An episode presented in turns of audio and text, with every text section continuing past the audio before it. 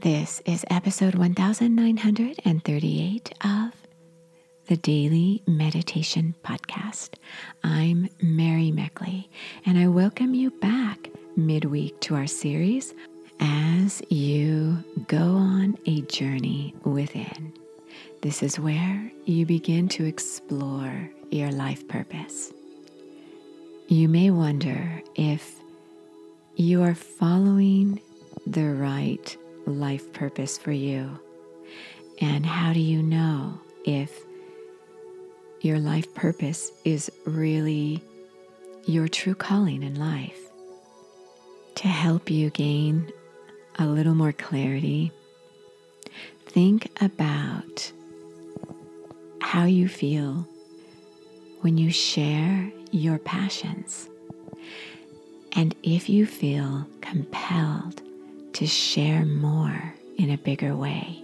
This can be an indication of your life purpose.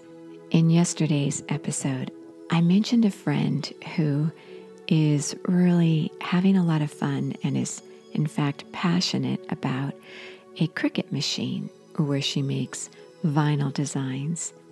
She's really great at creating different logos and icons, so I suggested to her why not try selling some of those designs? But she wasn't interested in selling anything. She wanted to do this for fun as a hobby. And since she's worked so hard previously in her life, she wanted some downtime to have fun and explore a talent and hobby. So this has become her outlet. So the things that you may be really good at may not necessarily be the things that you want to share with the world. I know an attorney who has a passion for local politics, but she doesn't want to run for office. She likes to work behind the scenes, pretty discreetly, in fact, and help others with research and writing legal proposals to present to the City Council. Her work is enormously helpful, free legal advice for people who are actively engaged in political life in the city. But she doesn't want to be paid for this work. She said that if she were paid for the work, it would take a lot of her initiative away because right now she sees it as a passion and if it was a form of work, it would dampen her passion. So your life purpose doesn't have to necessarily be something you do to receive income. It doesn't necessarily have to be your career.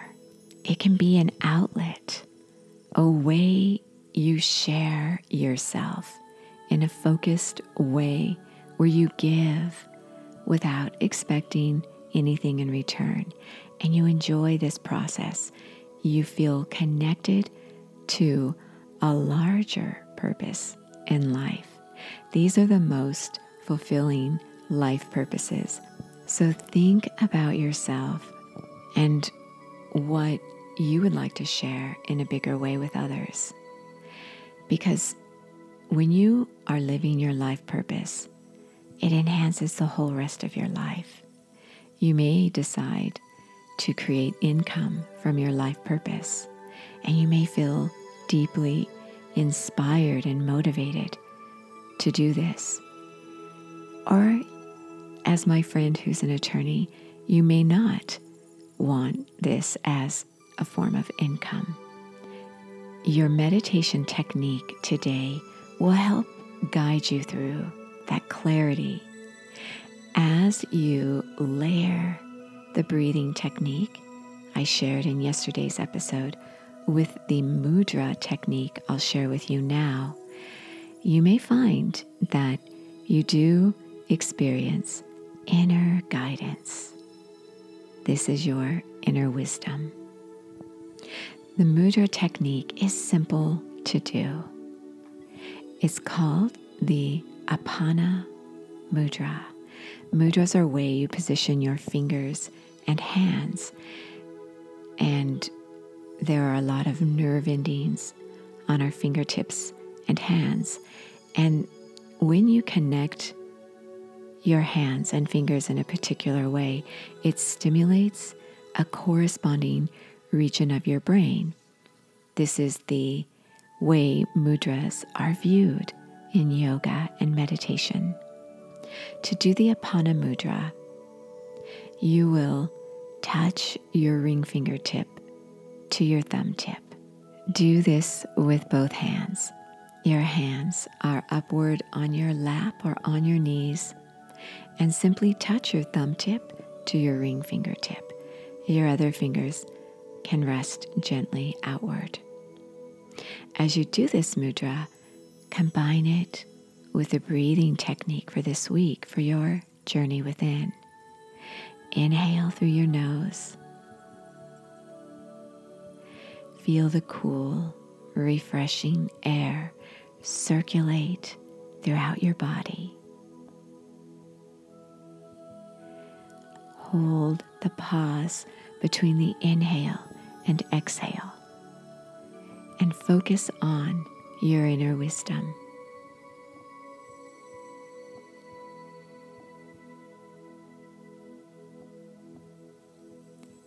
As you exhale, feel a sense of release. Continue the breathing technique as you hold the mudra for as long as you feel comfortable doing so. The full half hour in depth guided meditations are on the Sip and Om meditation app. You can try it for two weeks, free access. You also gain a journal and a slowdown guide with the week's series there. As always, you are so worth slowing down for.